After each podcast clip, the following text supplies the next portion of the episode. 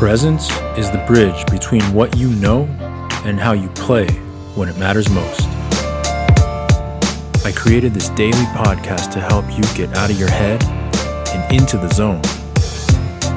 I'm Jason Su, and this is Poker with Presence. Hey, so I wanted to drop you a quick story today from a few years back when I was out on the road playing poker and there's this guy who was playing, and he kind of looked and acted like a pro in terms of his mannerisms at the table, but it looked like he was kind of spewy as well.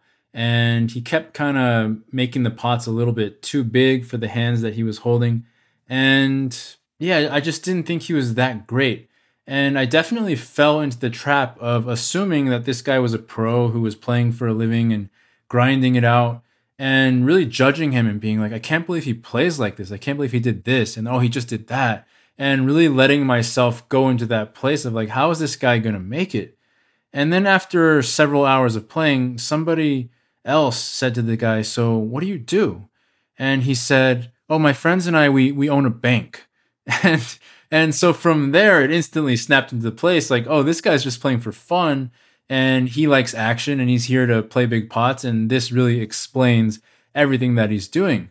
But when i was operating out of that context which was incorrect of this guy is a pro he's trying to grind it out just because of the way he looked and the way he was handling his chips and all that stuff i was unable to really get a clear read of who he was what he wanted and why he was there and so missing out on context is a really big deal in poker because it's going to lock you into a mindset that you're not going to be able to get out of with regards to reading other people.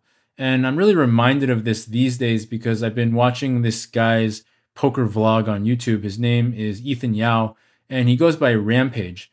And Rampage likes to play poker and he likes to play big pots, and he makes a lot of questionable plays.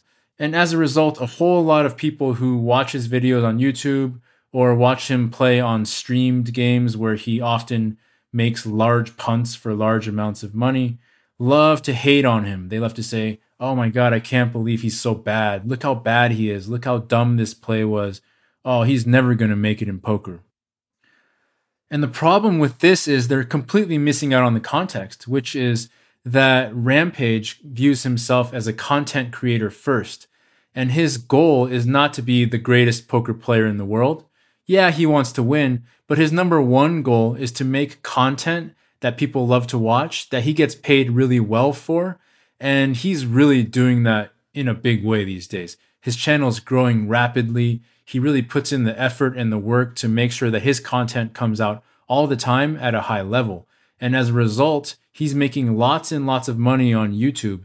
He's going to crush in the area that he is focused on crushing He'll play poker along the way and win when he wins and lose when he loses. Overall, probably win more than he loses.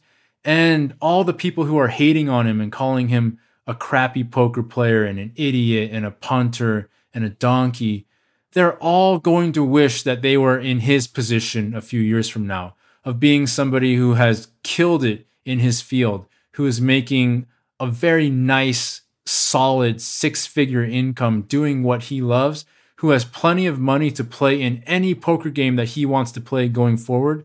And it's not going to stress him out whether he wins or loses. And so, coming from the context that they're judging him from, of if you're not an elite poker player and you make any kind of mistakes and you show them to the world, you're a disgrace. Yeah, it doesn't look good. But when you flip the context and you understand who he is, what he wants to accomplish, where he's coming from, it all makes sense. And from there, you can say, wow, man, you're doing an amazing job. Keep doing what you're doing. So when you play and you're out there with other people, one thing that cannot afford to get lost is understanding the context of who other people are, where they're from, what they want, and what they're all about. The more you can get curious, the more you can let yourself pay attention from this open space, the more you're going to be able to create really solid reads and understand the exact dynamics that are playing out, not just the ones that you're expecting to play out based on how you live your life. All right, hope this helps you to understand a bit more about what creates solid reads at the table for you as you play your sessions going forward. If you would like some help in layering context along with presence, a really good place to start would be my book, Poker with Presence.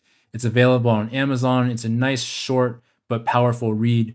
And if you do the exercises inside the book, you'll be able to sink into a place of deeper presence and relaxation that allows context to really emerge more quickly and clearly in your mind. All right, that's all I got for today. Hope you enjoyed it, and we'll see you next time.